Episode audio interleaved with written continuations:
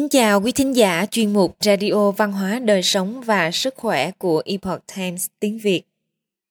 Hôm nay chúng tôi hân hạnh gửi đến quý vị bài viết do Hoài Nhẫn Nhẫn thực hiện có nhan đề Vương Viễn Tri, lúc còn ở trong bụng mẹ, đã được dự ngôn trở thành thần tiên. Bài do dịch giả Tường Vân chuyển ngữ từ bản gốc của Epoch Times Hoa ngữ. Mời quý vị cùng lắng nghe. Vương Viễn Tri lúc còn ở trong bụng mẹ đã cất tiếng khóc.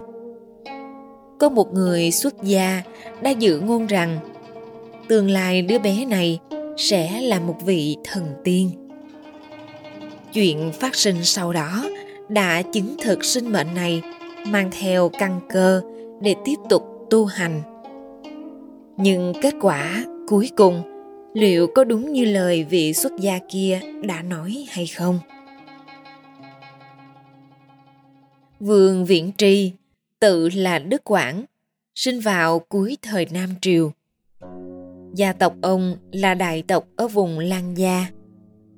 Tổ phụ và phụ thân của ông đều là đại tướng quân nhà nam triều. Tổ phụ vương cảnh hiền là chinh bắc tướng quân thứ sử Giang Châu của nhà Lương. Phụ thân Vương Đàm Tuyển là Sa Kỵ tướng quân, thứ sử Tam Châu. Kiến An quận công của nhà Trần. Lương Tán Kỵ Thường Thị, khinh xa tướng quân, Ngô Tĩnh huyền tử của nhà Nam Triều. Mẫu thân ông là con gái của lương giá Bộ Lan Trung Đinh Siêu của nhà Nam Triều. Viễn trì từ nhỏ đã thông minh tuyệt luân, học rộng biết nhiều, thông thạo kinh thư. Lúc mới vào Mao Sơn, vị trí nằm ở phía tây nam tỉnh Giang Tô, có Đại Mao là ngọn núi chính. Làm đạo sĩ đã bái đạo hoàng cảnh làm thầy, đắc được đạo Pháp. Về sau lại theo tôn đạo tiên sinh, ẩn cư học đạo hậu chủ nhà Trần nghe tới thanh danh của ông, liền triệu kiến ông đến điện Trùng Dương.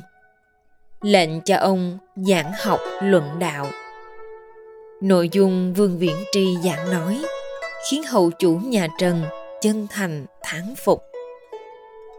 Khi trấn giữ Dương Châu cho Tấn Vương, tùy dương đế Dương Quảng đã lệnh cho Vương Tử Tương và Liễu Cố Ngôn lần lượt đến triệu kiến vương viễn tri. Lúc vương viễn tri ý kiến tấn vương, râu tóc bất ngờ bạc trắng. Tấn vương nhìn thấy cảnh này thì trong lòng sợ hãi, bèn đuổi viễn tri đi. Không lâu sau, râu tóc của vương viễn tri lại trở về như cũ. Sau khi tùy dương đế đăng cơ, có lần tuần du ở quận trác sai viên ngoại lang thôi phường cử.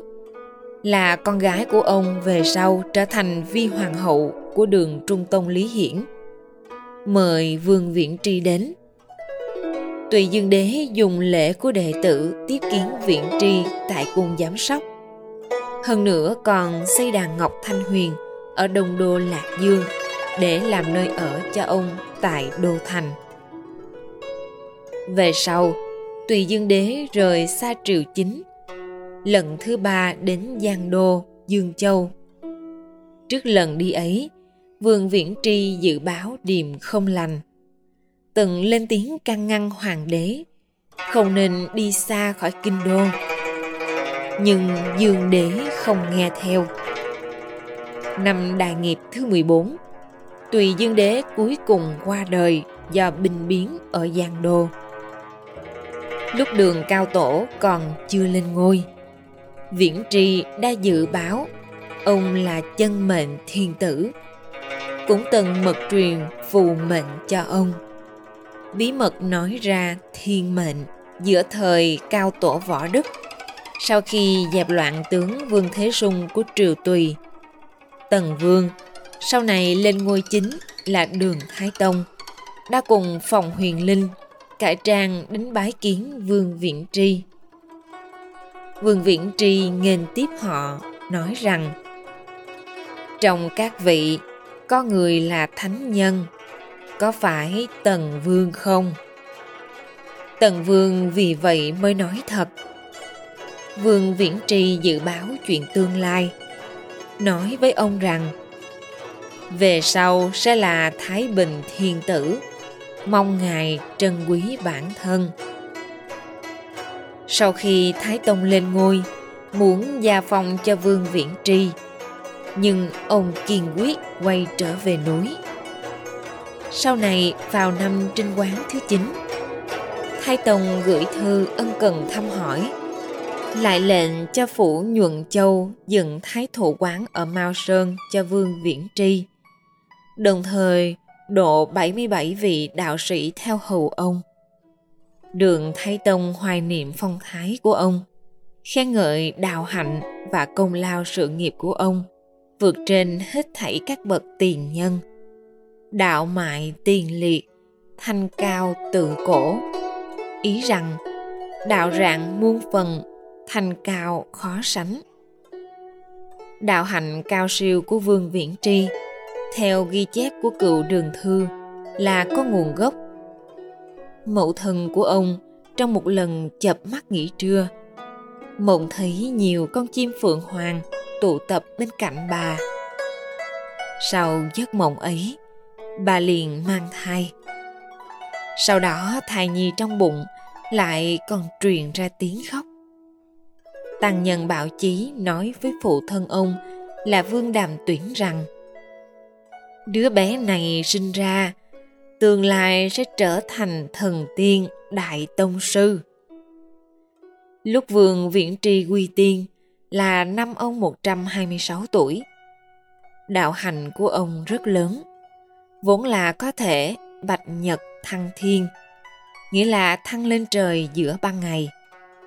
Nhưng vì một lần làm chuyện xấu, tổn đức nên không thể thăng được.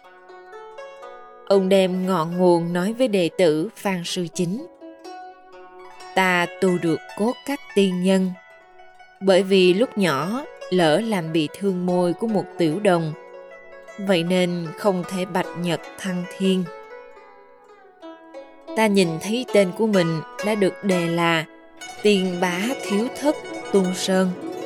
Lần này phải đi rồi. Ngày hôm sau, sau khi tắm rửa xong, ông mặc áo, đội mũ, đốt hương. Sau đó nằm xuống như ngủ. Không lâu sau, chúng đệ tử phát hiện ông đã quy tiên. Ông lưu lại di thư cho con trai Thiệu Nghiệp, viết rằng Năm con 65 tuổi sẽ gặp thiền tử, 70 tuổi sẽ gặp nữ quân. Vào năm điều lộ thứ hai, đường Cao Tông triệu kiến thiệu nghiệp, ban thưởng cho ông và truy tặng viễn tri là Thái Trung Đại Phu, Thụy là Thăng Chân Tiên Sinh. Về sau, Võ Tắc Thiên lại triệu kiến thiệu nghiệp. Thời gian đều đúng như Vương Viễn Tri từng dự báo. Quý thính giả thân mến, chuyên mục Radio Văn hóa Đời Sống và Sức Khỏe của Epoch Times tiếng Việt đến đây là hết. Để đọc các bài viết khác của chúng tôi, quý vị có thể truy cập vào trang web epochtimesviet.com. Cảm ơn quý vị đã lắng nghe, quan tâm và ghi danh theo dõi kênh. Mến chào tạm biệt và hẹn gặp lại quý vị trong chương trình lần sau kính chúc mọi điều bình an và tốt lành tới quý vị cùng người thân.